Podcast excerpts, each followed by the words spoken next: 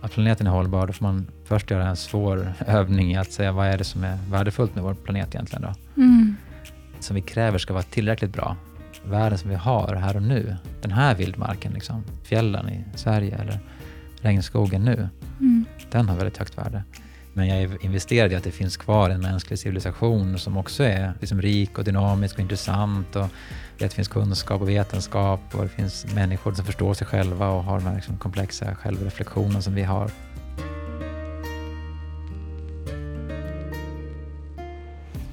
Jag heter Josefin Turesson Kämpe.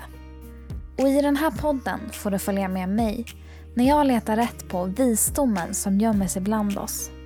Mitt mål är att gå till botten med de där djupare frågorna som vi alla innerst inne bär på. Vad är meningen med livet? Vad är roten till våra samhällsproblem? Hur aktiverar vi vår fulla potential? Och hur blir vi lyckliga? Det här är Visdomsjakten och jag hoppas att den här podden ska ge dig inspiration till att leva ett medvetet liv, växa som person och hitta din grej. Vi gör den här resan tillsammans för en visare värld.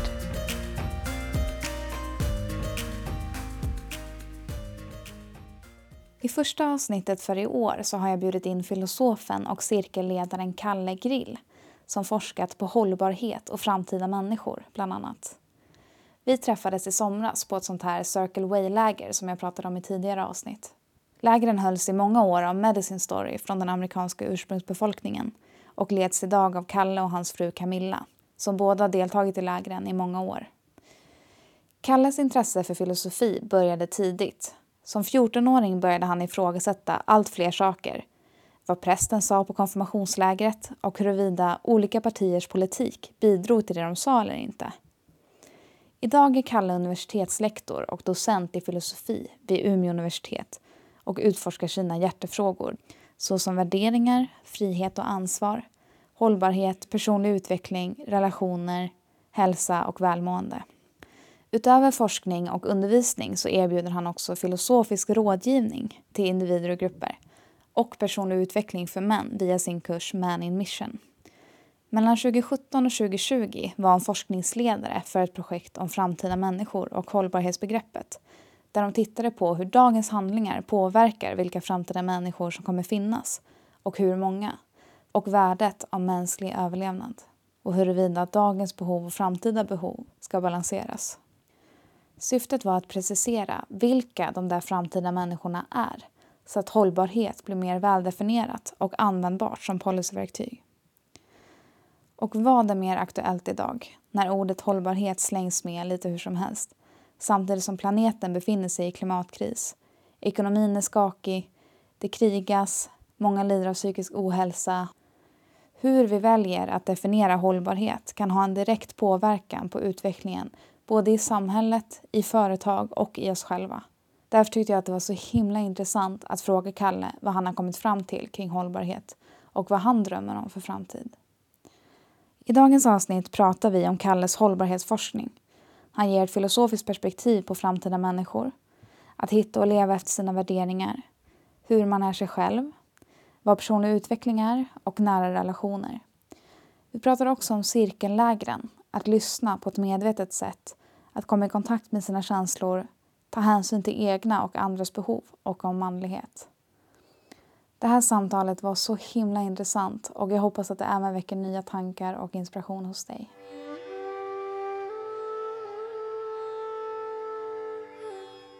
Välkommen till Visdomsjakten. Tack. Jättekul att du är här. Vi träffades ju första gången i somras Mm. på Mundekulla på det här Circle Way Camp som du håller numera med din fru Camilla. Just det. Och eh, då tänkte jag det här verkar vara en klok person. Ehm, och dels nyfiken på liksom, att hålla cirklar, vad cirklar har betytt för dig. Men också med filosofin och manscirklar. Du har väldigt många olika grejer kände jag när jag skulle skriva frågor. Ja, det känner jag också. Ja, men jag skulle vilja börja med filosofin och att vi definierar filosofi. Vad är det för något? Okej. Ja, men det finns många svar som har olika kvaliteter. Men jag brukar ofta säga att man kan dela in det i två saker. Alltså det är en kunskapsbank eller ett kunskapsfält. Det är en massa olika teorier och idéer som människor har kommit på under, under årens gång då, som svarar på typiskt filosofiska frågor. Alltså vad, hur funkar språket och verkligheten? Och vad är ett rättvist samhälle? Hur ska man leva som människa? Och så där så finns det en massa olika svar på det, som folk har utvecklat och vänt och vridit på. Mm. Så det är ett svar, det kan man alltså säga någonting mer om det, så det som är filosofi då, jämfört med andra vetenskaper, är väl är sådana frågor som inte kan besvaras med någon etablerad vetenskaplig metod. Okay. De är filosofiska. Då. Mm. Så att dels är det svar på sådana frågor. Andra delen är metoder. Att det är en sorts systematiskt, eh, analytiskt, noggrant tänkande. Logiskt tänkande kan man säga. Som har använts då för att skapa de där svaren. Och det kan man eh, tillägna sig i viss mån utan att ha jättestor liksom, kunskap om den här kunskapshalvan. Så kunskaper och metoder. Ja, jag kan säga mina metoderna, men det är väl mitt, mm, mm. mitt svar. Vart hade vi varit om vi inte hade haft filosofin? Ja, alltså det, det är lite historisk fråga. Och då blir det krångligt för att från början så var ju filosofi alltså all vetenskap. Alltså de gamla grekerna, Platon, Aristoteles, Aristoteles kanske mer än, än någon annan egentligen, etablerade ju en mängd med vetenskapliga fält. Han skrev böcker om biologi och liksom politik och moral och så vidare. Då var ju det filosofi. Om han inte hade tänkt på det som nu är filosofi, utan bara det andra, och det hade, världen hade fortsatt på det sättet, ja, då hade vi väl varit liksom en torftigare civilisation. För att vi hade inte fördjupat oss i sådana frågor, sådana bör-frågor till exempel, som jag håller på med. Det är en del av filosofin då, bland den praktiska delen kan vi säga. Hur borde samhället se ut? Det är en helt annan fråga än hur ser det faktiskt ut och varför ser det ut som det ser ut? en sak som filosofin har är det här äh, normativa. Vad, vad önskar vi? Vad vill vi? Vad, vart bör vi sikta? Liksom, mm. Både tillsammans och var och en. Mm. Men det här intresset att förstå saker och så här föreställa sig saker. När började det hos dig och hur kom det sig? Jo, alltså det som var tydligast i min ungdom var väl att jag hade som ett motto ganska länge att ifrågasätta allt. Mm -hmm. Det var, jag var väldigt eh, skeptisk. Det var en skeptisk hållning då, som är att säga ett filosofisk eh, fackterm nästan nu också, men, men i vardaglig mening. Man är skeptisk, man, man ifrågasätter. Hur, hur kan vi veta det? Är det verkligen så? Hur gammal var du då, typ? Eh, jag brukar tänka att jag började tänka när jag var 14 ungefär. Så innan det hade jag nog ingen vidare reflektion. Då var det liksom tänka, bara spel och lek och sådär. Ja. Sen kring 14 så började jag tänka lite mer, läsa lite mer, skriva dikter och, och så. Men sen från 15, jag tror jag fick Platons Staten i 15 års present av min mamma som hade uppmärksammat det intresset. Då. Mm. I alla fall, jag ifrågasatte den. Så det hade jag med mig och var liksom fascinerad över att mina medelever på gymnasiet, de var med i ungdomsförbund och sånt där. Hade liksom bestämt sig att Centerns politik är liksom den enda rätta, eller Vänsterns. Och det var helt ofattbart för mig. För jag hade ju dels inte koll på empirin, vad som händer om man sänker skatten eller höjer skatten. Och det verkar de inte heller ha, men de verkar liksom ha köpt någon idé om det. Och dels inte vad som är rättvist. Om det nu blir mer ojämlikheter eller mindre, är det rätt eller fel? Mm. Så att jag hade det med mig, och det är en väldigt filosofisk hållning. Mm. Så jag körde väl på det, tror jag, genom hela gymnasiet, tills jag kom på att jag kunde ifrågasätta den här själva principen. Då. Att, att du ifrågasätter allt? Ja. ja. Varför ska man ifrågasätta allt för? Ja, vad svarade du på det då? Men då hade jag inget bra svar på det. Ah, okay. Så då slutade jag med det. Okej. Okay. Men hur kunde det låta när du ifrågasatte, så här, när du var yngre och när du var tonåring? Jag tar ett exempel, en anekdot. Mm. Konfirmationsläger var en stor grej i mina sociala cirklar. Så när det blev min tur då, så, och mina bästa vänner, eh, Jon och Erik, de var liksom givna konfirmander, de hade sådana familjer. Och då hade vi någon förträff en helg med prästen ute på den vackra lägergården. Och jag ställde kritiska frågor då om allting. Eh, och de andra sov i princip. Alltså mm. de här mm. föreläsningarna, mm. eller satt sig igenom dem. Uh. Så att, um, och det gjorde att jag inte var välkommen sen på, på lägret, så jag fick hoppa av den där, det där lägret. Prästen satte ner foten och sa att uh, det inte okay. var lämpligt. Han var en gammaldags äldre, äldre präst. Vad var det du frågade då? Alltså jag minns inte exakt nu frågorna, men jag menar, allting han tog upp om hur saker funkar och hur vi borde leva och sådär. Så varför det? Liksom? Hur kan vi veta det? Och kan man inte se det så här istället? Han hade väl kanske gammaldags värderingar, men jag minns inte exakt. Mm. Men det var ett tillfälle där jag minns att mitt ifrågasättande spelade roll och skapade problem och att det hade en kostnad. Mm. Annars i skolan tror jag att det var mer uppskattat. Jag var inte sådär drygt, tror jag, ifrågasättande. Tror jag inte mina lärare skulle säga, utan mer nyfiket ifrågasättande. Mm. Men då i, sån här, i ett sammanhang där det var mer, man förväntade sig mer strikt normföljande och tänkande, då, då blev det krock. Mm. Men då började du sen ifrågasätta den där principen. Ja. Minns, minns du varför du började ifrågasätta principen? Var det på grund av det här? ja, men det slog mig ju att, man kunde, att den var ju en del av allt. Ah. Och ska du ifrågasätta allting så, det förstod jag inte först. Nej, nej. Vad hände sen då, efter det? Ja, alltså det innebär ju då att om den principen inte håller, för att det finns inga starka skäl egentligen, att ifrågasätta allt i den där starka meningen att inte tro på något. Alltså en sak är att ställa frågor, det gör jag fortfarande och tycker det är väldigt värdefullt och, och så, men den, att liksom vägra tro på någonting, det är en annan hållning, en stark sorts skepticism kan man säga. Mm. Så då, jag vet inte, där kände jag bara att, nej men okej, just det, det, var som att det där öppnade upp ett uh, utrymme för mig, att jag fick tillåta mig att tro på saker. Mm. Men hur hjälper det oss att ifrågasätta? För att jag känner igen mig lite i det där att jag har liksom anammat den, det förhållningssättet att jag vill ifrågasätta om någon säger någonting. Så här. Det finns ju en funktion som är väldigt viktig med att ifrågasätta, tycker jag. Vad känner du att det har gett dig att ha den, liksom, att ifrågasätta saker? Nu bjöd du nästan in mig att fråga varför du tycker att det är en viktig funktion. Ja. Vill du säga det? Ska jag börja säga? Nej, men jag tycker man förstår saker mycket mer. Alltså det är som att det händer någonting i hjärnan. Att så här, bara prata generellt om personlig utveckling eller att säga de här verktygen har gjort så här i mig. Alltså jag tycker att jag förstår saker bättre. Och det skapar också en gemensam förståelse. Att man kan ha helt olika liksom, definitioner av saker och ting. Det är väl det spontant som jag tänker. Mm. Men också så att kunna veta nuläget för att kunna utvecklas också i samhället. Och så. Mm. Mm. Ja, men det håller jag med om. Jag tänker att, att ställa frågor om saker, alltså det kan vara varför-frågor är ju ofta bra, men det kan vara andra frågor, hur och när och så. Mm. Eh, men dels så kan det ju hjälpa oss att hitta sanningen, alltså hitta rätt väg. Då. Men hur borde vi göra? Hur ska vi ha det på jobbet? Ska vi följa den här idén som någon har eller inte? Då vill man ju veta varför är det för bra med den idén, liksom den nya ordningen, mötesordningen eller vad det är. Men sen även om idén är bra, så att det leder inte fram till att vi ändrar oss, utan vi accepterar den där nya mötesordningen, så tänker jag att ifrågasättandet har ju då gett oss en större förståelse, som du är inne på. Det är ju mycket mm, mer värt och så att säga, effektivt och berikande på alla sätt att jag vet både vad min kollega föreslår exakt, liksom så noggrant som möjligt, Mm. men också varför. Vad han eller hon ser för värden i det. Vad det kommer leda till. Den där viktiga bör-frågan. Mm.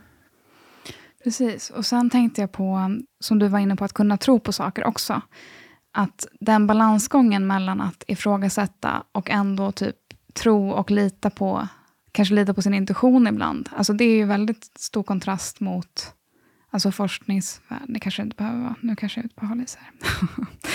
Men eh, ja, det var bara en fråga som kom upp. Så här, hur balanserar man det kritiska och ifrågasättandet med att lita på sin intuition och att kunna tro på saker som man inte helt kan bevisa? Mhm. Ja, alltså på sätt och vis, att ett stort ifrågasättande, speciellt om det är socialt eller kollektivt, att vi ifrågasätter varandra och har en levande kritisk debatt, och det kan ju vara i ett kompisgäng eller i ett samhälle, det tänker jag gör, och det här är väl från John Stuart Mill egentligen, hans bok On Liberty, att eh, då kan vi vara tryggare med att våga omfatta saker och tro på saker. För om de är granskade, de andra ställer kritiska frågor och försöker utmana mig och så fort jag är fel eller de inte förstår, då är det ju troligare att det där jag tror på håller. Mm. Men alltså om jag inte får den kritiska granskningen så är ju risken större att jag är ute och cyklar. Mm. Så att på det sättet går det faktiskt, kan man säga, ihop, även om det kan verka tvärtom. Mm. Att ifrågasätta och att tro på saker. Det är ju att verkligen öppna upp och se det, kan man säga, från olika vinklar. Mm. Delvis. Ja, visst.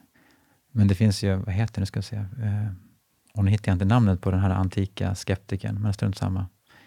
Han accepterade ingenting. Sådär. Han, det finns anekdoter om hur han förnekade det som var framför honom. Jag, vet inte, jag kan inte vara säker på att det där är liksom en, en häst som står framför mig. Hur ska jag veta det? Och, alltså att han var verkligen in absurdum, liksom skeptiker. Och det kan man vara. Alltså är man så pass skeptisk, då kan man ju inte tro på någonting. Då. Mm.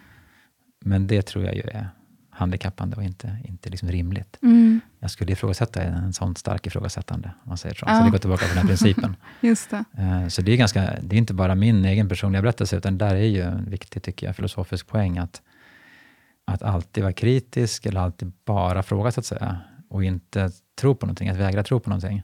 Det är ju en hållning som man väljer, det är ett val man gör. Och vill man då ha förklaringar och argument för allting, som ju driver det här ifrågasättandet, mm. då måste man ju ha det även för den hållningen. Det är liksom ingen oskyldig hållning. Nej. Det är samma med vetenskapen, tänker jag. Alltså en del, jag är ju vetenskapare på universitetet och jag försöker undvika att tro på saker som går emot vetenskapliga rön.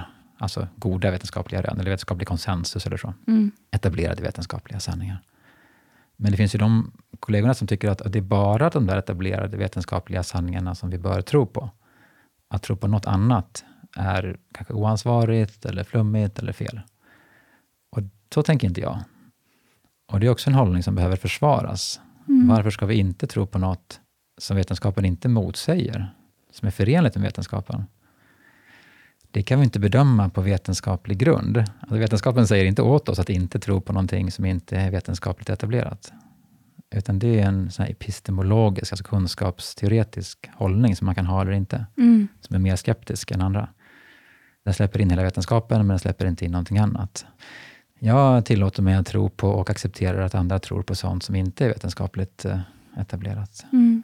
Och då bedömer jag det mer filosofiskt. Alltså är det är det rimligt i någon vidare mening, även om man inte kan bevisa, det finns inga tester att göra, det finns ingen data som avslöjar det. Mm. Och det här är, ja, du kan tänka dig, det är religiösa och mystiska frågor, mm, mm. till exempel.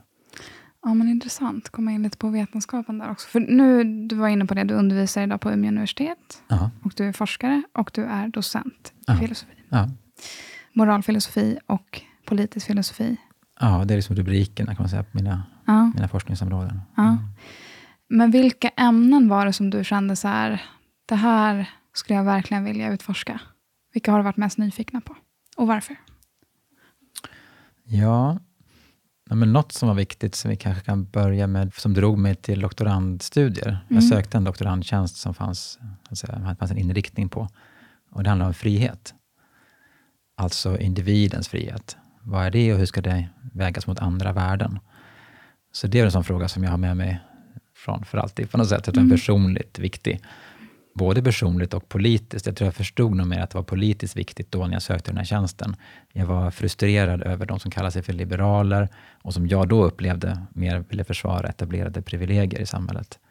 Och kanske äganderätt och företagsägande och sånt där. Mm. Jag förstod inte kopplingen riktigt mellan det och att varje individ ska vara så fri som möjligt, att, så fri som möjligt att utveckla sig själv och ha rika möjligheter och så. Mm.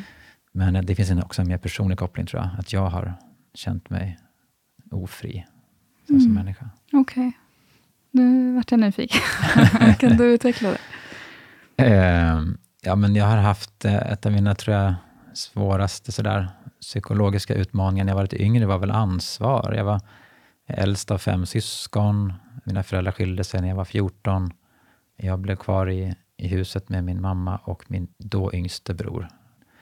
Sen kom det en till barn där i huset som inte hade någon pappa som var särskilt aktiv.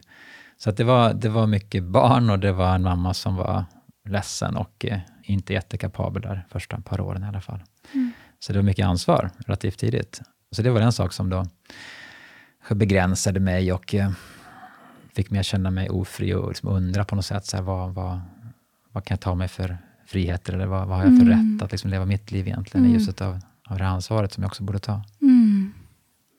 Okej. Okay. Och kom du fram till någonting där? Ja. Eller har du kommit kom... fram till någonting idag? Liksom? Ja, alltså för mig personligen, det är väl inte så, så djupsinnigt, men jag har väl kommit fram till att jag behöver ta mindre ansvar för andra människors känslor framför allt, men deras liv också, än vad jag gjorde då. Mm. För då som ung, så här, idealistisk på något sätt, god storebror, så tog jag väl för mycket ansvar, i alla fall hur jag upplevde det. Jag vet inte hur jag liksom levererade på det, det får kanske andra bedöma, men, men eh, känslomässigt så kände jag ett väldigt tungt ansvar, överdrivet ansvar. Mm.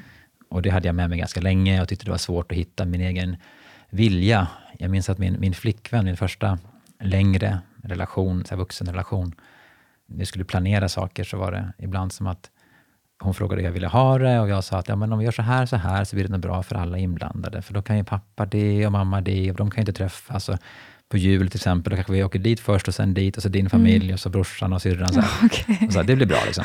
Hon bara, men Kalle, det jag frågade var hur du ville ha det. Mm. Och jag bara, eh, jag sa just det. Om vi gör så här, så här, så här. Så pappa, mamma, brorsan, alla. Jag sa ju, vad menar du? Hon bara, nej, nej, nej. Jag menar hur du, alltså Kalle, liksom, vad, vad skulle vara härligt för dig att göra? Och jag, det slog mig vid något tillfälle, bara, jaha, jaha, kan man tänka så? Det vet jag inte riktigt, det har jag inte tänkt på. Mm. Så det en automatik i att liksom, ja. tänka på, det låter som att jag var helgon här och tänkte på alla andra, men så var det verkligen inte. Jag betedde mig som sagt säkert självupptaget som alla andra liksom till vardags. Men när, när jag, den här typen av planeringsfrågor gjorde det på den nivån liksom mm. av tanke, då kunde det bli så. Jag känner igen mig i det där. Just hur mycket man ska tänka på andra och hur mycket man ska tänka på sig själv. Liksom. Men var det en process för dig då att hitta till din egen röst och din egen vilja, liksom, mm. som började där någonstans? Ja, det kan man säga. Absolut. Hur såg den ut då? Liksom? Du insåg så här, okej, okay, jag pratar utifrån andras behov. Blev du liksom nyfiken då på vilken din röst var, eller hur utvecklades det där? Ja, det blev jag. Ja. Absolut. Nu blir det som att det blir nästan en röd tråd här. Om vi tänker att jag ja, nice. i gymnasiet kom på att vänta, jag kan tillåta mig att tro på saker. Så var det nu som att jag behövde komma på att jag kan tillåta mig att vilja saker. Liksom på allvar, alltså genomtänkt, sådär, långsiktiga saker, fast jag är medveten om att det finns olika behov och så, att urskilja. Det har varit en liksom lång process. Jag tror det här med personlig utveckling, som vi, där vi träffades, och som är ett bakomliggande tema här, har hjälpt mig väldigt mycket i det över lång tid. Olika typer av sammanhang som jag har hittat, som handlar om att ja, hitta sin egen väg och förstå sig själv och sina behov. Identifiera och våga stå för och uttrycka och formulera behoven. Mm. Vilka har varit dina topp tre verktyg? Ett är det här med stödjande eller djupt eller uppmärksamt lyssnande, som du vet att vi använder på det här lägret som vi nämnde i början. Mm. För det tittade jag tidigt då, min mamma tog med mig på ett sånt här läger när jag var 20 kanske, 19-20. Ett sånt här lyssningsläger då, som jag själv numera håller. Mm. Circle Way. Ja, ja, precis. Så det, att få den totala uppmärksamheten från en annan människa eller några andra människor och upprepat och under en veckas tid till exempel, som i de här lägren. Det var ett väldigt bra sätt att, att säga, nysta i mig själv och att få plats och att, att jag var viktig. vad jag tyckte och kände var viktigt. Och det fanns inga, utan att behöva leverera tillbaka, för det kunde jag få göra sen i ordnad form. Att först fick jag tio minuter, och sen ska jag ge tio minuter. Och då visste jag att de här tio första var liksom mina. Mm. Uh, så jag som hade en tendens att lyssna för mycket på andra, behövde det. Det är väldigt olika. En del behöver ju lyssna mer, en del behöver liksom prata mer, eller fokusera på sig själva mer. Och båda kan man uppnå med det här lyssnandet. Så det är väl ett, ett av topp tre i alla fall. Mm. Um, men sen jag kanske något som hittade mer i manscirklarna och manssammanhanget är att lite mer ha integritet och stå för mina behov liksom inför andra. Att formulera för min fru till exempel att nej men just det här, den här frågan som mitt ex hade egentligen kan man säga. Det handlar ju om, ja men integritet är väl ett bra värdeord att sätta på det. Det är någonting lite ynkligt med att inte kunna formulera sin egen vilja. Och i de här manssammanhangen fick jag mer utmaning. Om jag först fick kärleksfullt och respektfullt eh, lyssnande, liksom utrymme, så fick jag här mer utmanande frågor. Så här, ja men vad vill du då? Eller varför det? Eller vad ska du göra åt det då? Mm. Lite mer coachande på ett sätt, eh, men ja, utmanande tror jag är bättre ord. Så den typen av övningar, om man säger så, eller samtal, har också varit ett viktig, viktigt verktyg. Mm. Um, jag vet inte om jag hittar på en tredje. Det kanske blir filosofin då på något sätt. Alltså att bara läsa och reflektera mig fram liksom, till vad jag vill och sätter värde på. För att det har också varit viktigt förstås att läsa. En av de sakerna som jag först tillät mig att tycka var att världen är orättvis. På olika sätt och försöka specificera. det. Och visst, det handlar om andra, men att hitta min egen säga, värdering. Även om jag började ofta i andra, även där, liksom världens fattiga och så, miljön. Att stå för någonting, det är ändå ett steg tror jag till att stå för någonting i mitt eget liv också. Mm. Vad är viktigt för mig? Att få barn eller inte ha barn, eller ha det här jobbet, eller mm. alltså vad jag dedikerar hela min, alla mina tusentals timmar av arbete åt. Och mm. Det är också värderingsfrågor. Så jag tror att jag gjorde, och jag tror att människor i allmänhet kan träna sig på att värdera genom att uh, fokusera på andra och politik och sånt där, om man är lagd åt det hållet. Och att det kan överföras sen på en själv, bara man får en, en knuff liksom, mm. i den riktningen. Mm.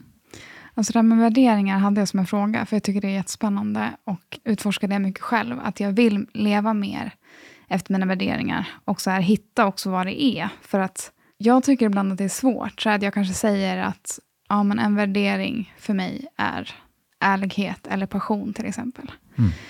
Och hur vet jag det då, att det är det?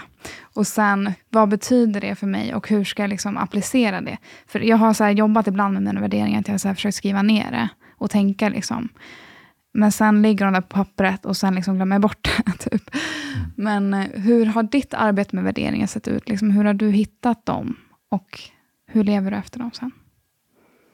Ja, alltså filosofin ger oss ju lite svar där. Nu frågar du mig då. Jag ska svara på det, absolut, inte, inte undvika det. Men, men jag kan bara säga att det är omstritt inom filosofin och metaetiken som det heter. Alltså att förstå vad etiken är, eller etiken eller moralen då, synonyma i det här fallet.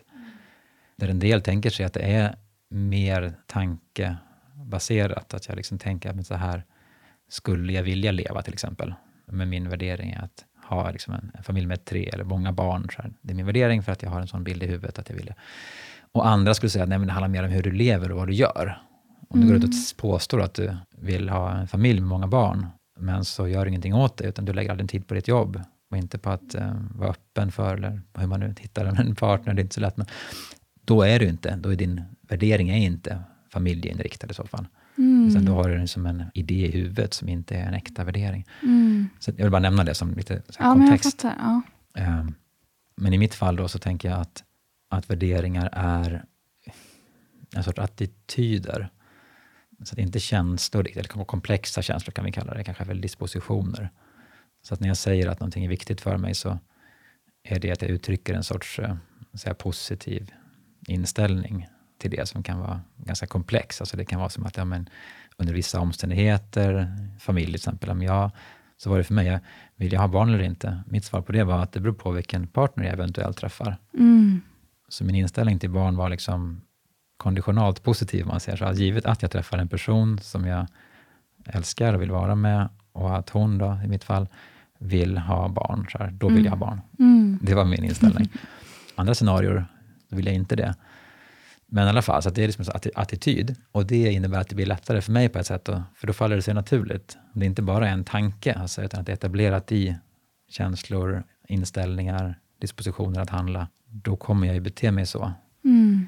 Så att när jag försöker förstå mig själv och mina värderingar, då försöker jag titta in i mig själv och hitta det där, den typen av mentala liksom, saker. Mm. Och om jag då lyckas, så är det någonting som jag kommer bete mig efter också, så här, per automatik. Mm. Sen kanske jag misslyckas. Alltså jag kan ju feltolka mig själv då. Så det är ett sätt mm. att tänka om värderingar som, som jag har och som jag väl skulle rekommendera att man testar. Mm. Mm. Kan det vara så att min värdering är... Så jag vet inte hur det är för dig, om du är mer uppe i, i, huvudet. i huvudet eller, eller om du tänker att det är något annat? Ja, nej men alltså, jag läste något citat som var så här, det vi värderar är det vi lägger tid på, eller något, fast snyggare formulerat. Mm.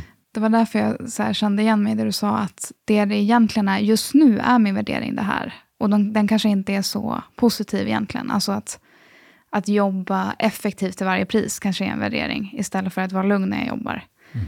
Bara för att jag, jag vill inte värdera det egentligen, men jag ser att det är så jag beter mig. Så någonstans är det viktigt för mig att vara effektiv eller prestera bra, typ. Men då är det väl liksom lite det här med visualisering också, eller hur, hur man borde leva eller vill leva. Att sätta upp nya värderingar och så... Men ja, det är där jag är lite förvirrad. Men alltså så här då, om jag säger så här. Jag tror att när du gör någonting, mm. som att du prioriterar högt att jobba effektivt, då är det för att du får ut någonting av det. Mm. Så i den meningen så är det någon, det är någon värdering som blir tillfredsställd Ja. av det. ja. Det kanske finns här rena liksom, tvångsbeteenden på något sätt som inom psykiatrisk mening, som Mm. vi kanske får undanta i så fall. Men i regel tänker jag att allt vi gör, gör vi för att vi får ut någonting av det. Mm. Men sen kan det ändå vara så att du har en annan värdering, som det här med att ha ett lugn i livet, Mm. som är liksom starkare i en annan mening. Men att den här andra råkar vinna för att det kan handla om din sociala kontext eller andra triggers i din miljö. Det är mycket som påverkar hur vi beter oss, som inte är våra värderingar. Mm. Så att jag tycker väl inte att du bör tänka att uppenbarligen så värderar jag effektivitet högre än lugn eftersom jag beter mig så. Mm. För det kan bero på annat än dina värderingar. Ja, jag. jo, just det. Ja, jag fattar vad du menar. Mm. Var det här lite filosofisk rådgivning? Eller? Ja, det kan man säga. Ja. Ja. För det är något du håller på med som jag tyckte lät ganska spännande. Jaha. Istället för att gå till en psykolog så kan man gå till en filosof och vrida och vända på det man snackar om. Ja. Var det korrekt beskrivet? ja, det är bra. Absolut. För att eh, jag har kallat mitt företag för Tankereda. Ja, Eh, ah, okej. Det var ju väldigt nära. Ja, precis. Så jag tänker att det är, åtminstone som jag, jag tror olika filosofiska rådgivare har väl lite olika specialiteter. I mitt fall så är det dels värderingar då, som jag forskar om det. Och sen just eh, ja, men tankereda. Jag tycker om att försöka reda ut och skilja på saker och Mm. analysera. Mm. Ja, men nice. Vi ska komma tillbaka lite till det vi pratade om innan, det här med ämnena. Du nämnde frihet. Mm. Och sen vet jag att du har haft det här hållbarhetsforskningsprojektet om Ja. framtida generationer och sånt. Ja, Hållbarhetsbegreppet och framtida människor heter det va? ja, Och det var du forskningsledare för i ett antal år. Ja, det låter ju häftigt, men det var alltså jag och en kollega. så att, eh, det var jag och Lars, men jag var ledaren. Ja. Okej, okej. Men jag tycker att det lät väldigt spännande, för att hållbarhet är ju ett begrepp som det slängs mycket med och som man gärna lockas att använda i någon rubrik eller när man pratar om saker. Men eh, jag upplever att det är ju väldigt vagt. Men det är så himla viktigt att man förstår det om man pratar om det i stora sammanhang. Ja, men vi ska skapa en hållbar värld. Både när det gäller miljö och liksom psykisk ohälsa och allt möjligt. Om vi inte är klara med vad det är, hur ska man då få resultat mot den världen, liksom, tänker jag. Mm. Vad kom du fram till att hållbarhet är? Hur skulle du beskriva det? Jag skulle beskriva det som att eh, det handlar om att eh, ringa in ett antal värden, att det blir som en liten paraply eller en, en rubrik. Mm. Och de värdena har delvis att göra med behov, mänskliga behov. Så det finns en sorts ehm, tillräcklighetstanke, att det ska vara liksom tillräckligt bra för människor. Snarare att de ska få allt de vill eller något sånt där, eller att man ska maximera deras lycka. Hållbarheten kräver inte maximering i regel, utan kräver någon sorts tillräcklighet. Sen handlar det om behov, men det handlar också om eh, naturen då, på olika sätt, att den ska vara tillräckligt kanske stabil över tid, eller resilient som ekologerna säger. Eh, eller tillräckligt varierad, eller det kanske finns andra, det kanske finns skönhetsvärden, tillräckligt eh, vacker, fantastisk att liksom vara i och möta. Mm. Alltså man kan ha olika idéer om vilka värden är, jag tänker, men jag tycker nog att hållbarhetsidén bär med sig att just det här med tillräcklighet och sen att det är ett antal olika saker, att det är en komplexitet. Det är liksom inte bara en sak. Och sen ska de där värdena då dels vara tillräckligt uppfyllda och sen bevaras över tid. Mm. Det kanske kan vara en viss naturlig variation på något sätt i, i världen, liksom, men det får inte bli för dåligt och det får inte ha en för negativ trend över tid. Mm.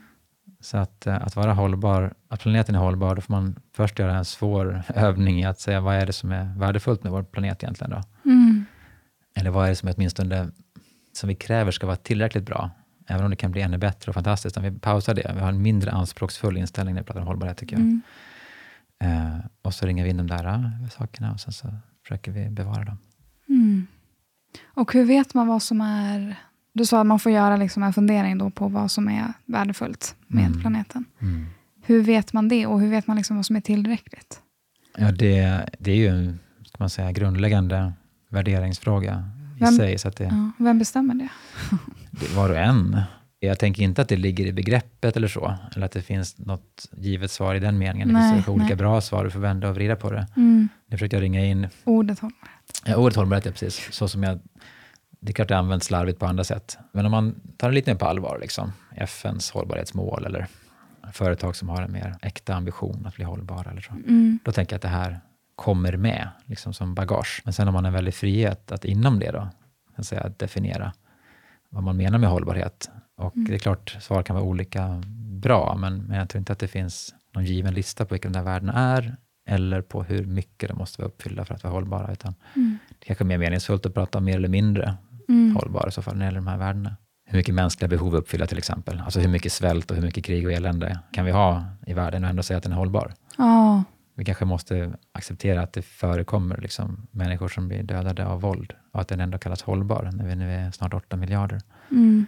Men hur många? Liksom, det har jag inget svar på. Mm. Vad kom du mer fram till i det här projektet? Vad tittade ni på? Liksom? Projektet handlade egentligen mest om just det här med de, de framtida människorna, vilka de är. För de finns ju inte nu. Utan de i en mening kommer finnas. Alltså det finns en sanning på något sätt om framtiden som vi inte känner till. Men utifrån vår horisont så är det mer oklart. Alltså de kanske kommer finnas. Är det mer så när vi ska bestämma oss. Mm. Och eh, det där tycker jag och tycker Lars och tycker många gör att de har en, en annan liksom, moralisk status än vi som nu finns. Vad, betyder, vad menar du då? Jag tänker det är viktigare med människor som finns, ja. att de har det bra, än att vi skapar nya människor som har det bra. Mm. Men det är inte alla filosofer som tycker det. Utan en del tänker att uh, det bara är en sorts diskriminering att säga det som jag nyss sa. Bara för att en människa är långt bort i tiden och kommer födas år 2342, mm. så är det inget skäl att liksom behandla hennes intressen som mindre viktiga än dina eller mina. Mm. Tänker en del. Men jag tänker att det visst är det. Att de där intressena, de i en mening finns ju inte ännu. Så att när hon väl är här, den där människan, då är hon liksom lika värd och lika viktig som alla andra. Men inte nu. Mm. Så det blir en del av hållbarheten i och med att det är väldigt framtidsinriktat. Vi pratar om att bevara värderingar, eller bevara viktiga saker snarare, över tid. Mm. Men i den här klassiska Brundtland-kommissionens definition av hållbarhet så är det verkligen en hållbar utveckling ska att säga, lämna möjligheter för framtida generationer att uppfylla sina behov. Mm. Och då blir det viktigt vilka de där framtida generationerna är liksom, och, hur, och hur viktigt är det jämfört med att uppfylla dagens behov som vi också ska göra. Mm. Uh, och då jag väl benägen att liksom lägga lite prio på dagens behov. Mm. De här framtida människorna behöver inte ens finnas, liksom, om vi inte väljer att skapa dem. Mm, mm. Fattar.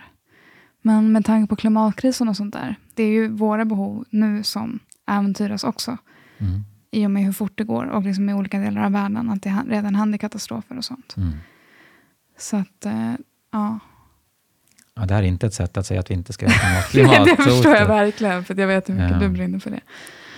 Jag bara tänkte... men det kan låta som det. Ja, men ja, precis. Så att, så att inte folk tror frågan. det. Ja. Ja. Nej, utan så här. Alltså en anledning till att jag alls började tänka på hållbarhet, det var min kärlek och omsorg om naturen i sig. Mm. Icke-mänskliga naturen. Mm. Andra då filosofer som tänker just att vi ska inte diskriminera, allas liv är lika mycket värda. Och kan vi få väldigt mycket rikt livsinnehåll i framtiden genom att skapa mycket framtida människor, då är det oerhört mycket värt. Det ska inte liksom räknas ner på något sätt, utan det har fullt värde. Då innebär ju det att om vi då kan offra så säga, naturvärden, offra vår planet och sikta på att eh, kolonisera andra planeter eller leva på rymdskepp någonstans eller så, liksom på, på lång sikt. Det är inte omöjligt. Mm. Om vi då kan ha väldigt mycket liksom människor med väldigt rika, intressanta liv enligt deras, liksom, som är väldigt uppfyllda och mår bra och sådär. Då bör vi göra det. Det följer liksom av att man sätter stort värde på de här framtida liven. Så för mig blir det som en krock mellan att värdera just mänskliga, det är inte bara mänskliga liv, kanske de här, ja, det är olika vad de här filosoferna skulle säga om, om det just mänskliga är unikt eller inte. Men jag är mer konservativ på något sätt. Jag tycker, nej men världen som vi har här och nu, den här vildmarken liksom, som finns, fjällen i Sverige eller regnskogen nu, mm. den ska vi bevara. Den har väldigt högt värde. Mm. Och den kan vi inte, alltså kan och kan, i någon, framtiden är också viktig för mig. Men inte utifrån att eh, liksom lägga ihop de individuella rika liven och kunna uppnå en oerhört stor liksom, mängd. Det, det är för abstrakt, kan man, man ska säga. Mm, jag försöker hitta ett sätt att prata om det här nu som mm. är liksom mm. troget mina filosofiska teorier, men ändå förståeligt. Det är, lite, det är ett svårt fält det här med befolkningsetik uh, eller befolkningsaxiologi. Ja, ja, det är det. Ja, men vad intressant. Alltså, bara just att utforska det och prata om det. Uh, vad är en hållbar värld enligt dig? Mm. Om jag skulle vara tvungen att sätta de där värdena som jag sa ja, var öppna. Precis. Din vilja här. Ja, men det är ju då en värld där dels naturen, alltså olika naturvärden, man kan gå in på det. Som sagt, jag tänker att det har att göra både med alltså kanske estetiska ideal, nästan variation och eh, liksom skönhet och rikedom på olika sätt. Många arter, komplexa samband och sånt där. I det här läget handlar det mycket om att återställa, tänker jag. Vi har ju förfulat världen och eh, förenklat världen, så att säga. Vi har liksom förlorat mycket komplexitet och skönhet. Så det borde vi satsa på att återställa. Så där ligger vi liksom under en sorts tillräcklighetsnivå, tycker jag, givet förutsättningarna. Givet hur rik planeten var och är, så lever vi inte upp nästan till en sorts miniminivå av eh, intressant, komplex, rik natur. Mm. Så det är en sak. Mm. Men sen tänker jag också att det, att det är viktigt att människor finns kvar liksom i tillräcklig mängd, att vi har en civilisation på något sätt. Mm. Men det behöver inte vara FNs prognos nu för 2100 är väl kring 12, nej det är nedskriven till 10, någonting miljarder. Okay. Tror jag som standardscenario.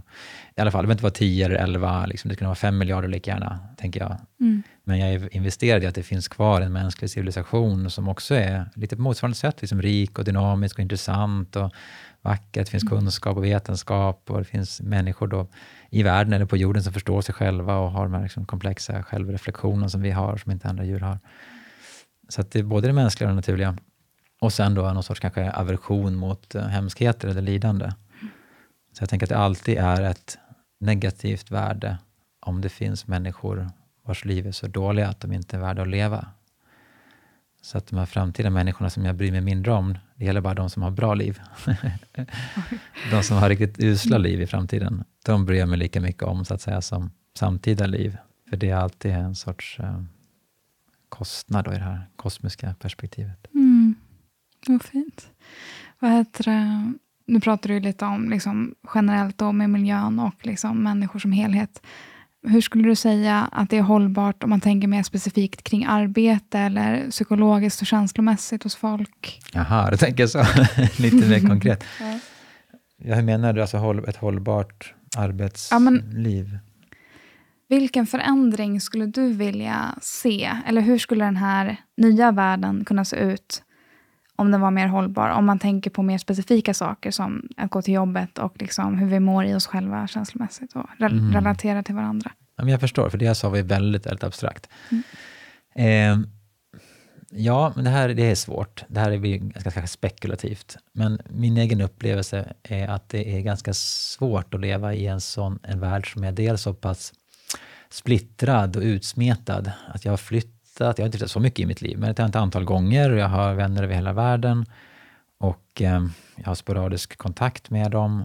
Det tycker jag är, är svårt. Jag kan liksom längta tillbaka på något sorts något historisk mening efter den där byn med liksom ett par hundra personer som fanns med hela tiden. Sen får gärna komma besökare och man kan liksom resa och sådär och bli rikare. Det kanske finns internet, men att min liksom kärngrupp socialt har bytts ut flera gånger, eller att den är utspridd över hela jorden. Det tycker jag är svårt liksom, att hantera. Det känns inte som att jag är gjord för det riktigt. Mm. Så det är väl en sak. Sen har ju det sina... Alltså det finns ju massa värden i förstås den utveckling vi har och så. Mm. Globalisering och så vidare.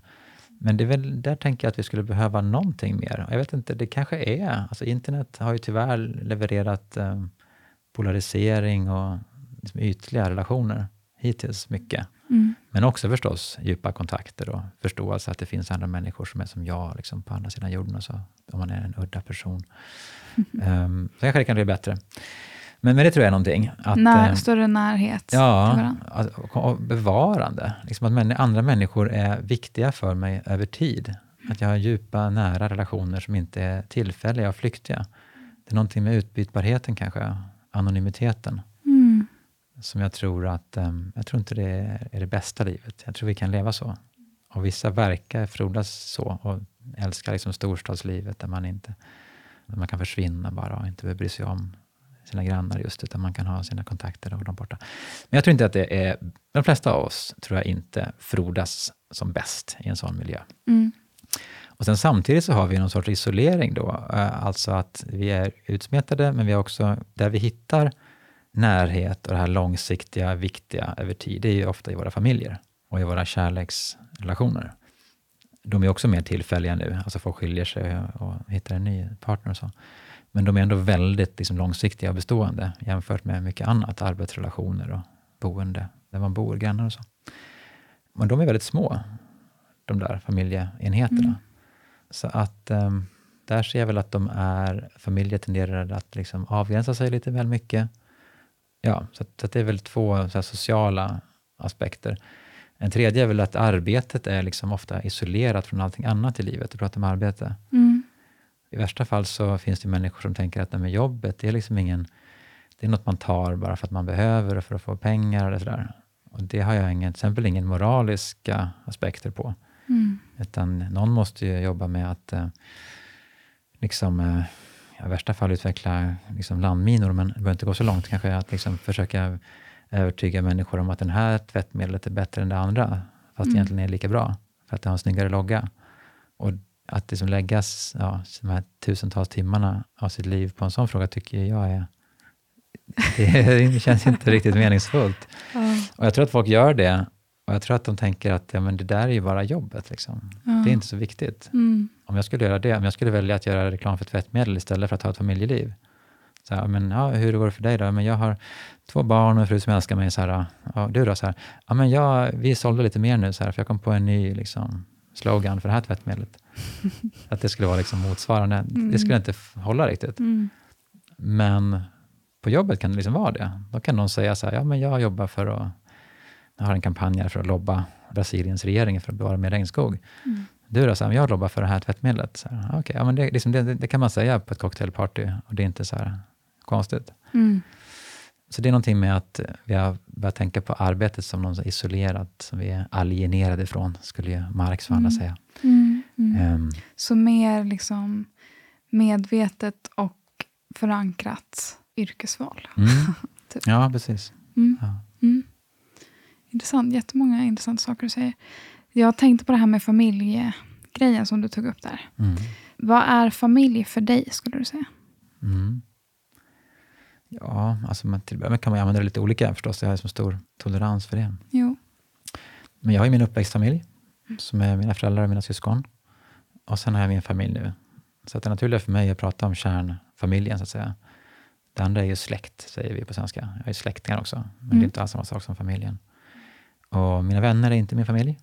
Utan det är när folk säger att eh, ja, men hon är som min syster, säger man ofta. Alltså som man uttryckligen använder en metafor. Så att det tror jag är den vanliga betydelsen av familj och den är också min, som jag är uppväxt med. Och eh, det här med hur familjer lever idag och även kärleksrelationer. Vad tänker du kring det? Eh, men jag tänker att det är, finns mycket normer, att de delvis är begränsande, att ibland är de upprätthållna av lagar och regler dessutom. Nu har vi ju släppt eh, så begränsningen till eh, att det måste vara olikkönade par som får gifta sig. Men fortfarande så måste det vara bara två personer. Det är en sorts begränsning. Det är ingen lätt fråga hur man ska liksom göra istället, men det är inte en liberal, öppen, liksom tolerant ordning att vissa kärleksrelationer kan få den här statliga, feta okej-stämpeln och andra kan inte få det. Så det är när det gäller kärleksrelationer. Mm. Och sen när det gäller familjer då, som är baserade på, tänker jag, barn. Kortare svar på vad en familj, det är väl att ja, men det är en grupp av människor med minst två generationer, där den äldre generationen tar hand om den yngre. Mm. Liksom. Mm. mm. Och eh, de tänker jag dels är onödigt starkt förknippade med de här kärleksrelationerna. Det är ju nästan bara så att man tänker att men om jag vill ha en familj, då måste jag först ha en kärleksrelation.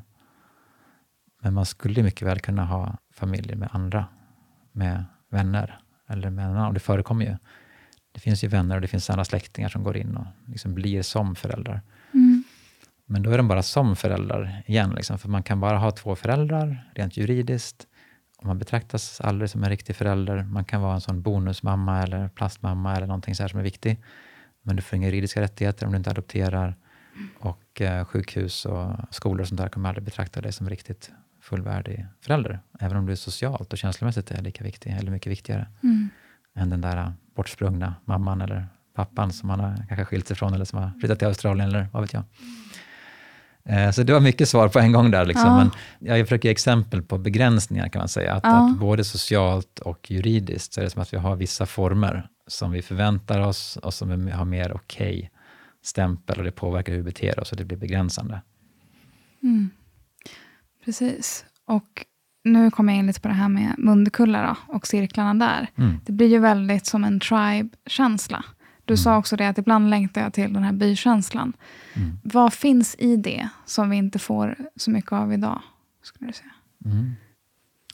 Ja, alltså dels finns det kvaliteter som är allmänmänskliga som man kan få av en annan person kanske, eller ett par personer. Det här med lyssnandet som jag var inne på. Att verkligen få total så här, hängiven uppmärksamhet från någon. Det kan du i bästa fall få om det går till en terapeut eller någon annan som, en präst till exempel. Men det är svårt att få. Mm. Liksom. Och, här, och på det här läget kan vi bara ösa ur oss det. Liksom. I och med att vi bestämmer oss bara för att nej, men nu ger vi det till varandra. Och delar upp tiden och så. Alla kan lära sig med lite enkla medel. Vi gör liksom en eh, crash course i, i lyssnande och sen så kan vi bara köra. Så det är väl en sak. Men sen så är det också någonting med att just vara i ett större sammanhang som du sa, som en liten by eller en stam. Mm. Att det är inte bara att de här två andra personerna ger mig uppmärksamhet, utan så finns det liksom en större grupp. Och så väljer vi bara att men vi har en lyssnande inställning och vi bryr oss om alla.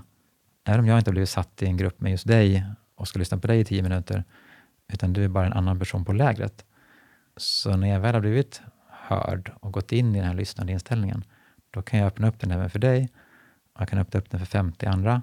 Och då uppstår en väldig så här, gemenskap och en sorts kärleksfull, stöttande inställning som smittar av sig på hela gänget. Mm. Det går liksom att skapa en sån där stämning som är väldigt stark, faktiskt, från ingenting nästan. Precis.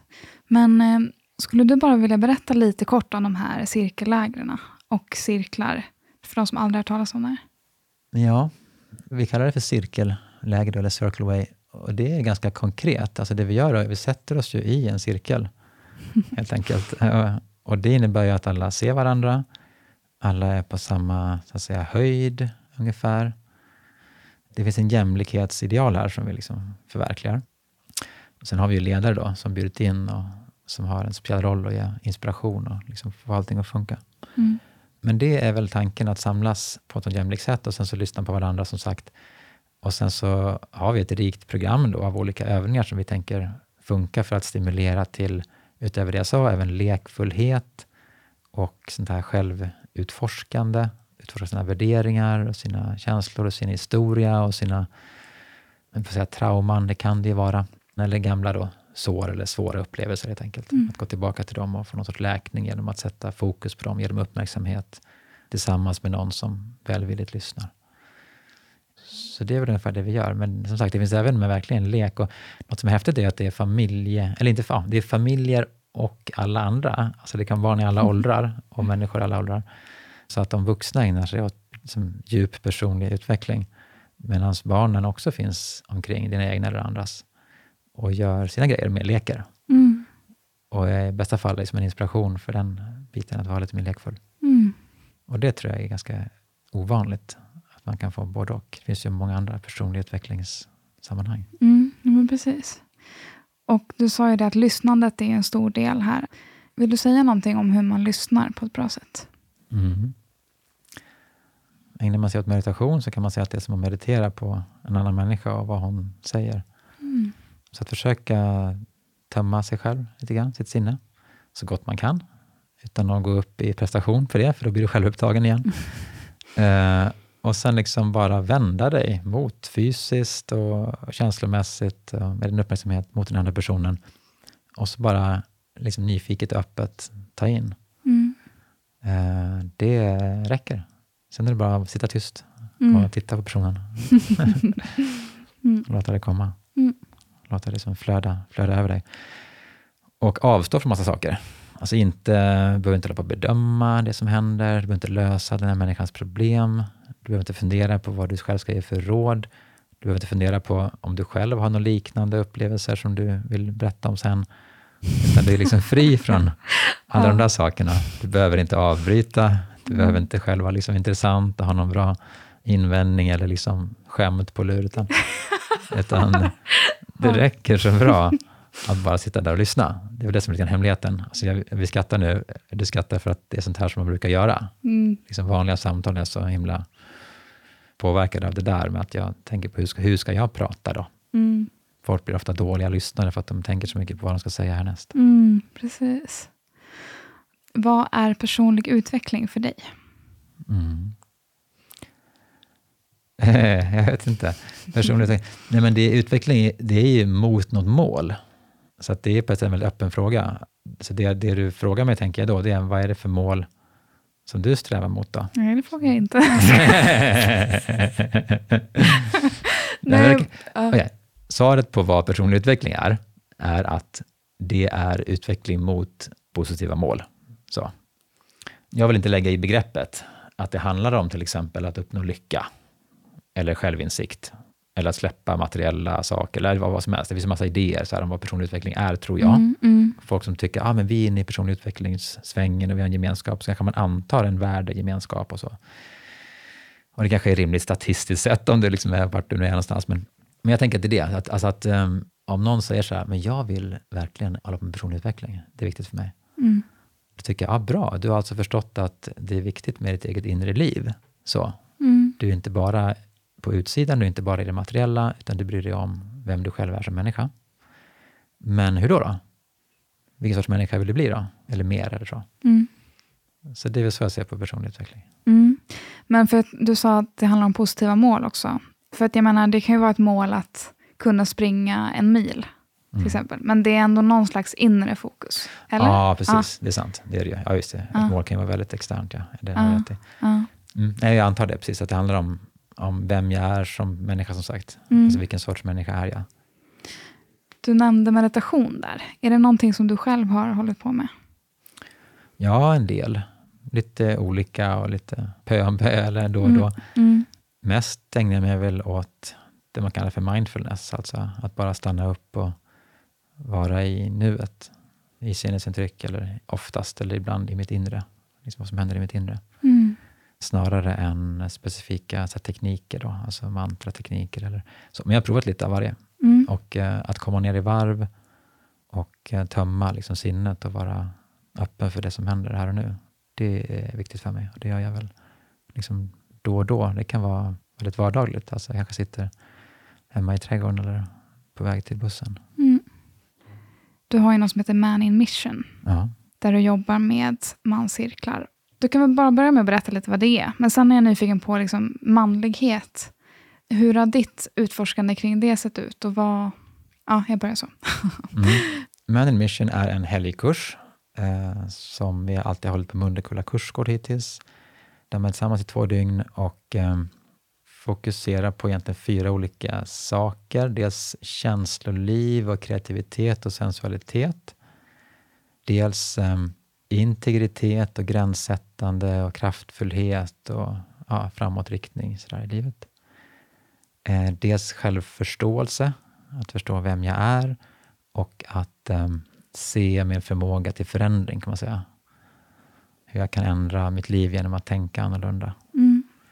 Och sen avslutningsvis, det fjärde är ju alltså riktning i livet lite mer storskaligt. Mm. Att jag ser det goda i mitt liv och utifrån en uppskattning och tacksamhet sätta riktning och livsmål. Mm. Varför behövs det? Alltså den här, hela den här grejen du har. Ehm, därför att människor brister, upplever en brist i alla de här avseendena ofta, eller olika mycket. Mm. En del har inte kontakt med sina känslor. En del är inte i kontakt med sin ja, sensualitet, alltså rent sinnesintryck och känslighet.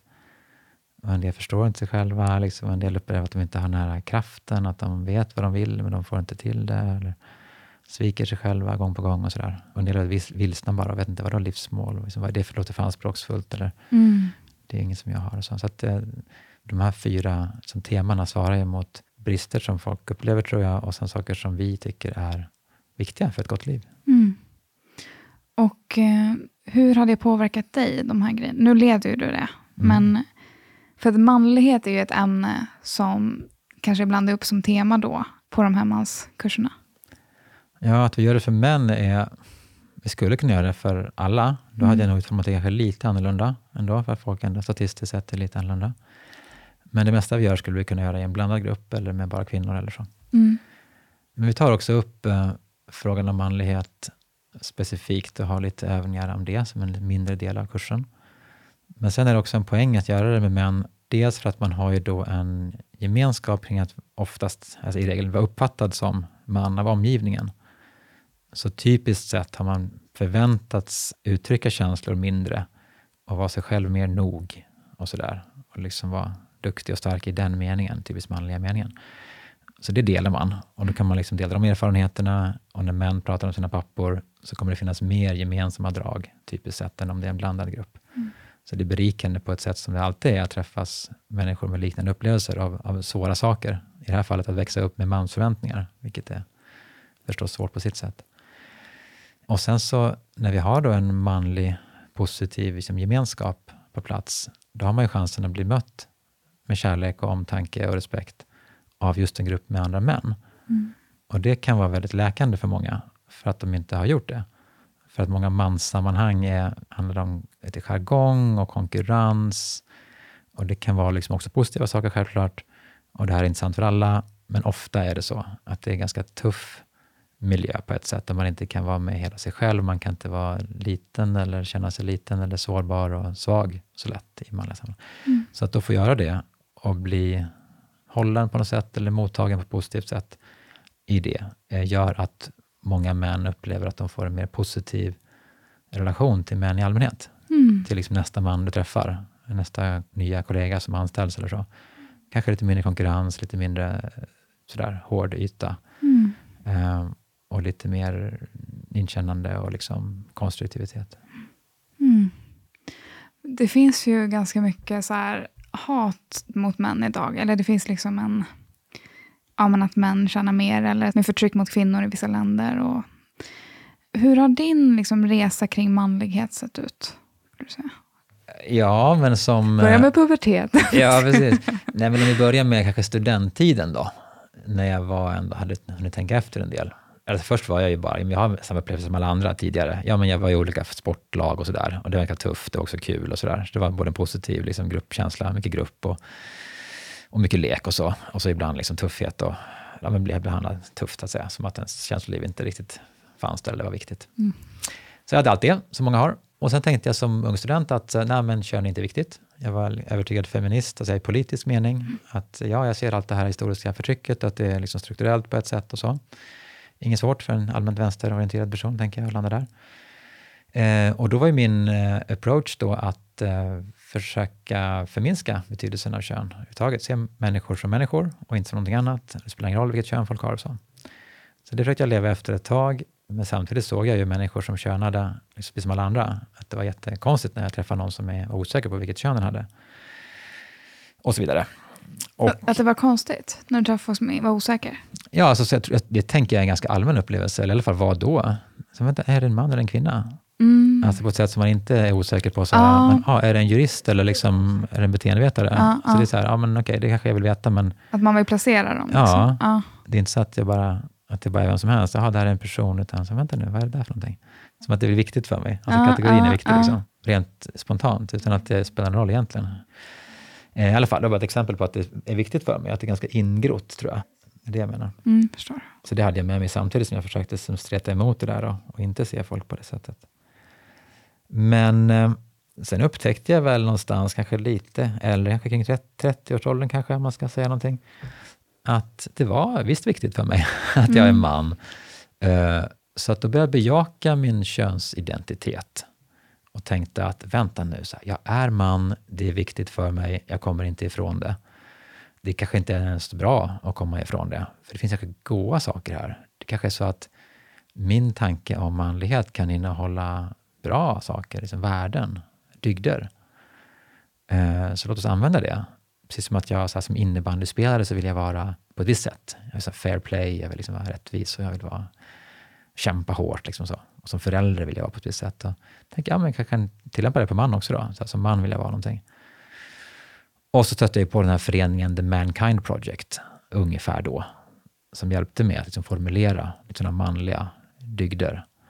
Integritet, eh, kraftfullhet, så här lite gamla krigardygder. Mm. På något sätt, att ja, försvara det goda, liksom stå upp för saker, göra det man har åtagit sig att göra. Och den typen av värden. Som ju inte är exklusivt för män förstås, men som kanske generellt sett är ännu viktigare för män och som kanske har blivit lite bökigt för män. För att, att stå upp för den typen av traditionella manliga ideal kan ju bli, som du kanske var inne på, inte alltid uppskattat. Liksom att säga att jag vill vara kraft, en kraftfull man, det kanske låter lite farligt, eller som att, men hur, hur ska det bli för alla andra då, om du ska vara kraftfull? Så att jag tror att många män har faktiskt förminskat sig själva för mycket och lite i onödan för att vara snälla eller hänsynsfulla, ofarliga. Så. Jag vill ta avstånd från det patriarkala historiska förtrycket och då måste jag balansera upp saker och ingen får någonsin uppfatta mig som hotfull eller farlig eller på något sätt, mm. utan jag, är, jag kan inte göra en fluga för när, mm. vad som än händer. Mm. Eh, och det tror jag tar ifrån oss liksom en sorts kraftfullhet som kan vara väldigt positiv och konstruktiv och viktig. Hur skulle den kunna vara konstruktiv och viktig? Ja, att göra bra grejer. Att kriga mot orättvisor.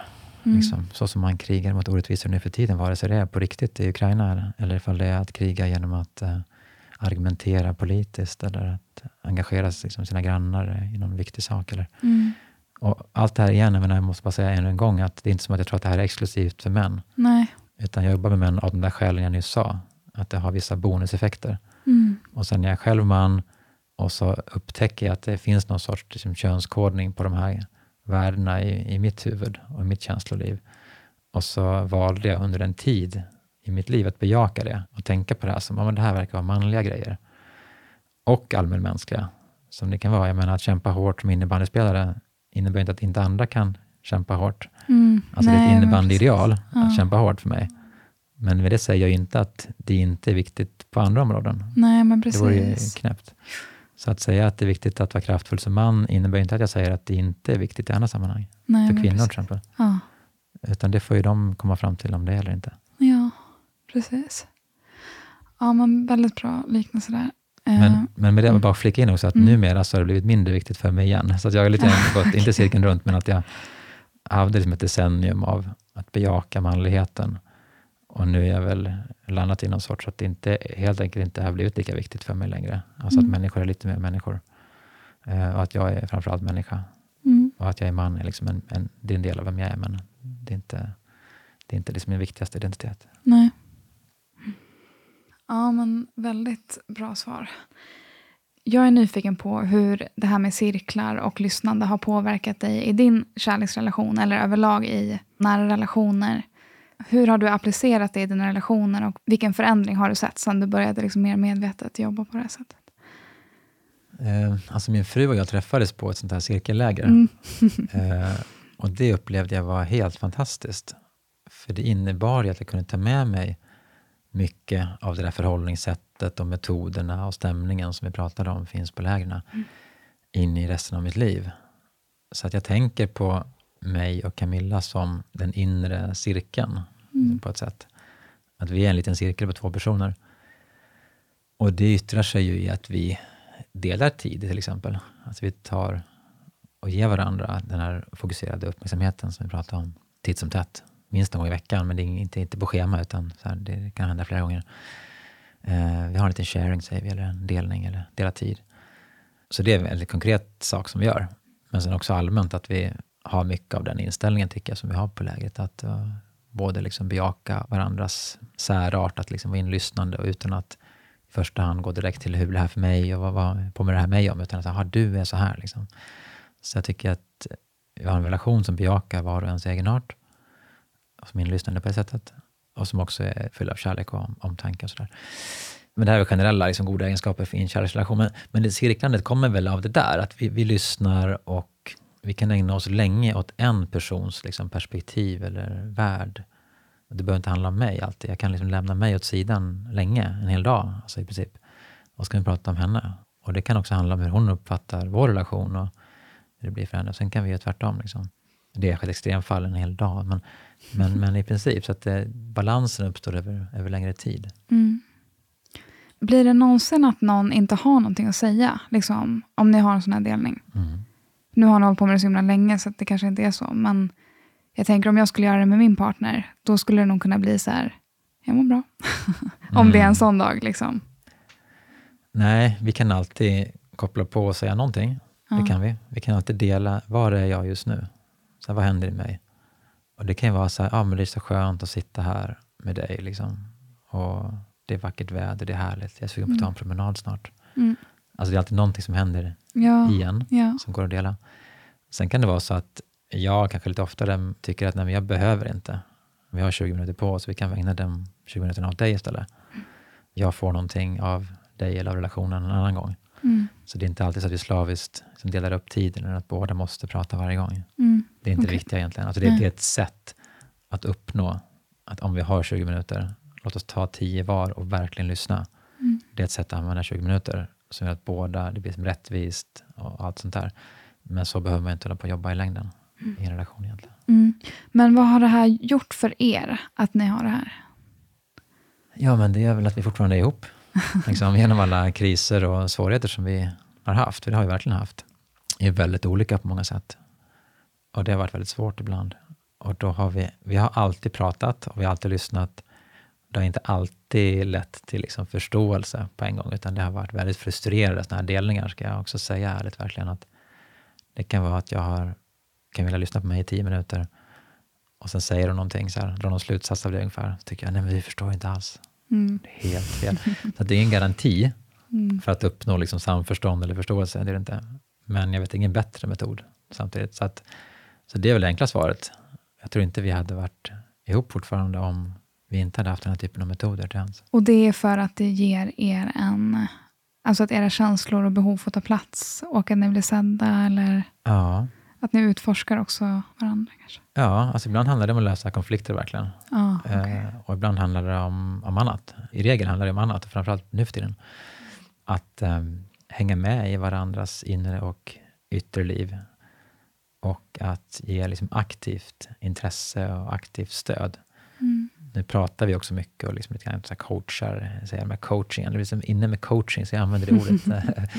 Men, eh, så det är ju att våra liv är liksom rikare och bättre på en massa andra sätt, förutom att vi fortfarande är ihop. Mm.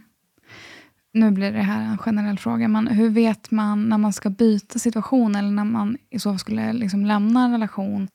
Oj, vad svårt. Ehm, ja, men det är väl när annat är viktigare. när den inte levererar tillräckligt med godsaker och det inte finns potential för utveckling. Men det är väl självklart att säga så. Mm. Alltså jag tänker att eh, på relationer så tror jag att det är viktigt att förstå att det är liksom tre mm, enheter. Alltså det är ju de olika personerna, om det nu är en tvåsamhet, tänker jag, nu antar jag det är. Eh, Men också relationen i sig. Och alla de där tre har ju behov. Och i bästa fall tycker jag alla tre ska ha en sorts riktning eller positiva mål också. Så att det är någonting jag vill som individ, någonting som du vill som individ och något som vi vill som, som par eller som familj. Eller vad vi är. Så något gemensamt projekt. Mm. Men när nettot av allt det där liksom blir för dåligt, när antingen jag själv som individ mår för dåligt eller har för lite potential till positiv utveckling, eller när viet är liksom för svagt. Så det är väl mitt allmänna svar på när man bör lämna en relation. Mm. Det är en fråga som jag har med mig så här, överlag, så här, när man kan eh, liksom, jobba med sig själv i den situationen man är i och när det är dags att lämna situationen. För så här, med personlig utveckling, jag har haft den inställningen att det är aldrig situationen som jag ska ändra, utan det är typ bara mitt eget ah, det kanske var att överdriva lite, men att jag kan göra mycket med mig själv liksom, för att ändra min attityd. Eller vad är det som jag får syn på i den här situationen som är ett struggle för mig? Då kanske det är någonting jag behöver jobba med. Bla, bla, bla. Men eh, när vet man då, alltså när man ska lämna en situation? För det kan ju också få många effekter, att man byter en fysisk miljö till exempel.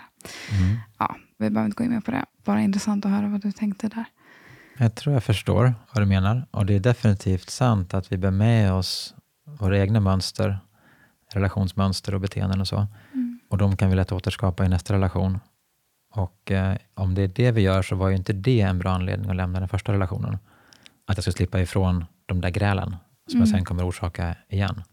Men det är inte heller så att jag alltid ska stanna kvar bara för att jag själv inte är en perfekt människa mm. och bidrar till de problemen vi har i, i, min relation. För att det kan ju vara så att det är det som orsakar grälen, min, min grälighet eller om det nu är eller min, mitt dåliga lyssnande eller vad det nu kan vara som ligger bakom där, min självupptagenhet eller så. Min blindhet för andras behov i vissa avseenden. Även om jag tar med mig det till nästa relation så kan det vara så att den där nya relationen är en bättre liksom, arena för mig att öva på detta. Där jag får mer stöd i det. Så att um, man kan ju lämna en relation av fel anledningar. Så man tror att man uppnår någonting som man inte uppnår. Men ens egen utveckling kan också så att säga, förespråka eller så ligga i linje med förändring. Mm, mm. Ja, men det här du pratar om i början, jag frågade dig typ det här redan, men just med hur mycket ansvar man ska ta för andra och situationer och hur mycket man ska tänka på sig själv i jämförelse med andras behov. Under alla de här åren du har jobbat med dig själv. Vad har du insett runt det? Eh, jag tror det viktigaste är att det är viktigt för mig att bidra till någonting som är utanför mig själv. Alltså andras intressen, eller andra intressen. Det kan ju vara naturen till exempel, som vi är inne på, som kanske har värde i sig. Då. Så att det gynnar ju mig själv. På ett sätt finns det ingen konflikt, eller ingen automatisk konflikt mellan att jag lever för mig själv och att jag lever för andra. Nej, visst. Så är det ju. Men säg att du är i en situation där du ska bestämma om du skulle åka ner till Stockholm nu till exempel. Eller om du ska vara hemma med dina barn. Eller jobba med det där projektet med Camilla. Eller hur väger du det beslutet då? Om det att åka skulle vara typ någonting som bara gynnade dig. Fast egentligen gör det inte det. För att om du utvecklas så smittar det av sig. Men i en sån intressekonflikt, säg att det skulle vara en intressekonflikt. Hur mm. fattar du det beslutet? Alltså de typen av beslut där jag mer tydligt upplever att mina intressen står mot andras intressen, det tror jag är sådana miljöbeslut. Mm. Alltså jag, att flyga med familjen på semester är härligt för oss, men dåligt för miljön. Det tycker jag är väldigt svårt. Mm. Och där ser jag att det är en konflikt. Liksom. Där, där kan jag inte riktigt... Vägen ur det är väl i så fall att hitta ett sätt att inte flyga och ändå ha en härlig semester. Mm. Och att vi som familj kan men liksom gå igång på det på något positivt sätt, att men, vi bidrar på något sätt. Eller vi, att bara tänka att vi orsakar inte skada är inte så himla inspirerande. Men man kan tänka sig att vi är med i en livsstilsförändring, vi och många andra familjer och människor, och det här kommer leda till något gott i, i längden. Mm. Så det är väl egentligen någon sorts väg ut. Då. Så man vill hitta liksom en väg att få ihop det, som inte bara blir ett offer, tänker jag. Men det har, inget, det har liksom inget bra svar. Det är en värdekonflikt, den är genuin. Ja, just i, i miljöfallet så finns det också det här med att det är så obetydligt det vi gör förstås. Så det är en egen problematik. Men nu antar jag att det spelar roll om vi flyger eller inte. Då. Mm. Men att hitta perspektiv och sätt att se på det som förenar alla de där värdena man har, det är väl liksom det jag försöker göra själv i alla fall. Mm. Vad är liksom bäst för, för helheten? Och det behöver man inte tänka. Vissa verkar tänka mer att men jag bör offra mig. Liksom. Moralen kräver offer. Jag borde avstå saker och lida, liksom, för att då får andra det bättre. Jag borde skänka allt jag äger till liksom, Against Malaria Foundation, eller vilken den mest effektiva liksom, välgörenhetsorganisationen just nu. Och det ligger mycket i det också. Så jag har lite svårt att värja mig mot den tanken samtidigt. Mm. Hur är man sig själv? Hur är man sig själv? Jag, jag, måste bara först säga att det känns som att jag, sagt massa, jag har fått massa bra frågor från dig och så har jag gett mina svar. Och nu börjar jag känna att det är lite förmätet att jag sitter och svara när jag får frågorna, för att jag vet ju så, så lite. Förmätet? Ja, men vem är jag liksom att svara på de här frågorna? Det finns så mycket olika bra svar. Men, men jag ska inte förvägra dig ändå mitt svar. Hur är man sig själv? Hur är, ja, hur är du dig själv? Och hur vet man vem som är en själv? Alltså jag, jag tänker att, äh, att vara sig själv handlar om två saker. Det finns ju filosofiska skolor som är mer existentialistiska som säger att det handlar om att välja bara och skapa sig själv. att säga. Och det finns andra som handlar mer om att det gäller att förstå vem man är. Så är, är, det en, är det ett utforskande eller är det ett val? Liksom? Och jag tänker att det är både och då, på sätt en, en kombination. Så att um, jag tror att man är sig själv genom att dels verkligen försöka förstå vem man är För det finns allt från genetik till liksom tidigare erfarenheter och så vidare som har format mig. Mm. Och det kan jag inte välja bort, utan det kan jag bara förstå. Och ju bättre jag förstår det, ju mer kan jag då på något sätt vara trogen det. Men sen kommer aldrig det ge svaret på exakt vad jag ska göra. Utan sen måste jag också liksom välja mot den kunskapsbakgrunden.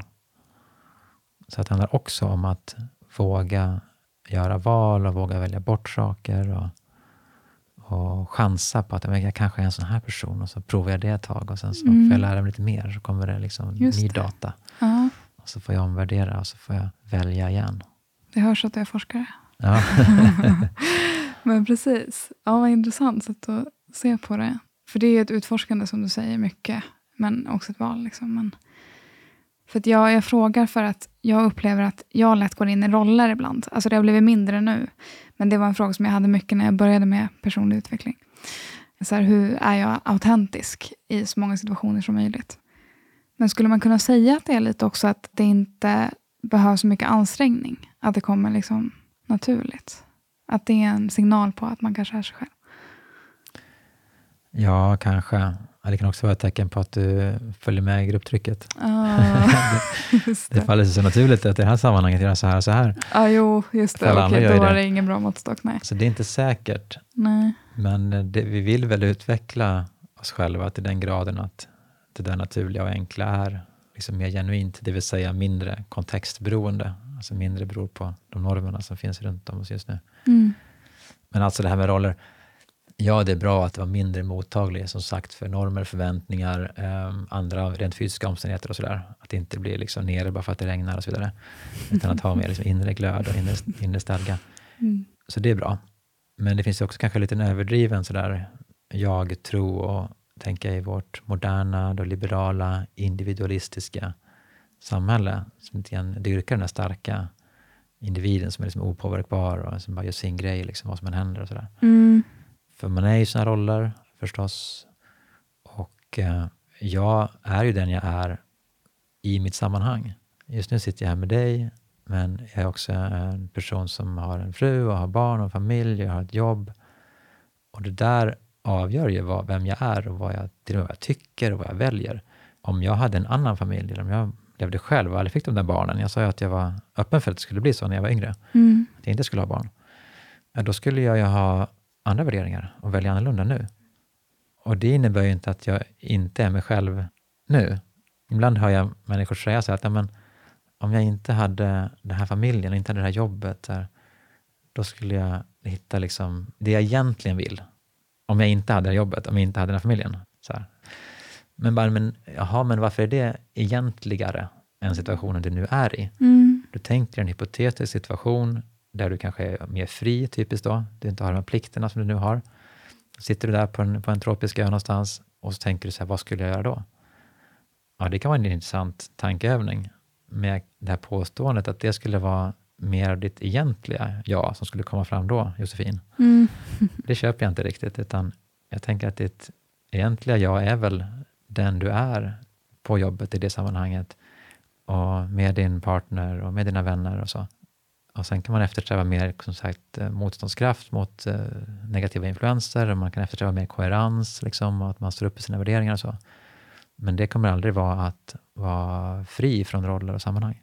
Mm. Shit, vad bra svar. Tusen tack. Alltså jag har egentligen mer frågor till dig, men jag ska väl runda av nu tror jag. Mm, mm, mm. Vill du bara säga något kort om, liksom, för en grej med cirklarna handlar ju om känslor. Att liksom komma mer i kontakt med sina känslor. Hur kommer man i kontakt med sina känslor? Liksom? Eh, det är en bra fråga och på ett sätt en avancerad psykologisk fråga som jag i någon mening kan ganska lite om. Men, och det har att göra med att folk har så mycket olika problem. Alltså det jag gör på mina kurser till exempel för att få få, få kontakt med sina känslor, det är ju att konstgjort, konst att gå in i dem, att verkligen bjuda in dem i kroppen. Så det kan vara en bra metod, att om du har svårt att känna ilska och märker men jag borde bli arg, men jag blir inte arg. Ja, men bara liksom ställ dig och stampa och skrik och liksom så här, och kanske gärna framför spegeln så att du ser och får en återkoppling på att så här, men kolla, jag har en del av mig själv som kan vara arg. Så det är en metod, liksom, att tillåta sig själv alla de här känslorna och hitta dem i kroppen och i ansiktsuttrycket och allt sånt där. Men sen har folk så mycket olika problem, alltså varför de stänger av. Så att eh, när du väl har den där allmänna känslokapaciteten, alltså tillgång till dem, har öppnat upp eventuella avstängningar, Mm. då handlar det ju om att eh, vara närvarande med dig själv i stunden och liksom känna efter. Det kräver ju lite lugn och, och sådär. Stress är ju verkligen någonting som Blockerar. motverkar, ja precis. Mm. Många går ju runt och är lite stressade hela tiden. Så att vänta, så här, hur landade det där i mig? Vad var det han sa egentligen? Så här, och så bara liksom kanske blunda eller på något sätt känna efter. Så här, höra ekot av det sagda och se hur det landar. Och vara uppmärksam på dina egna reaktioner. Mm. Och det kan vara gärna rent kroppsliga, liksom, det kan vara första signal. Så att, eh, Ja, men ja. jättebra. Tack. Okej. Har du något du vill säga till de som lyssnar på det här? De som är på visdomsjakt? Ja, men eh, lycka till. Eh, vad roligt att vi är så många som är på visdomsjakt, det är jag också. Jag brukar säga till mina studenter att en bra fråga är mer värt än en, ett bra svar. Så att eh, vårda era frågor. Släpp dem inte. Skitbra. Tack så jättemycket, Kalle, för att du kom hit. Tack. Du har lyssnat på Visdomsjakten med mig Josefin. Mer information om Kalle Grill hittar du på hans hemsida kallegrill.se och även på Umeå universitets hemsida där du kan läsa mer om hans forskning. Har du ännu inte lyssnat på mitt avsnitt med Berit Jarama Estabro så rekommenderar jag det. Där vi pratar mer om de här lägren och hur det påverkar känslor och läkning. Det som händer härnäst är att jag kommer behöva ta ett kortare uppehåll med podden och eh, jag kommer berätta mer om det här i ett separat avsnitt. Men eh, jag kommer åka iväg på en retreat som pågår i tre månader. Från och med den 25 januari. Och jag kommer inte ha tillgång till dator eller telefon då. Så ja, ni får lyssna på det som finns ute. Och tipsa mig gärna fortfarande så berättar jag mer om retreaten snart. Har du ännu inte prenumererat på mitt nyhetsbrev så rekommenderar jag dig att göra det.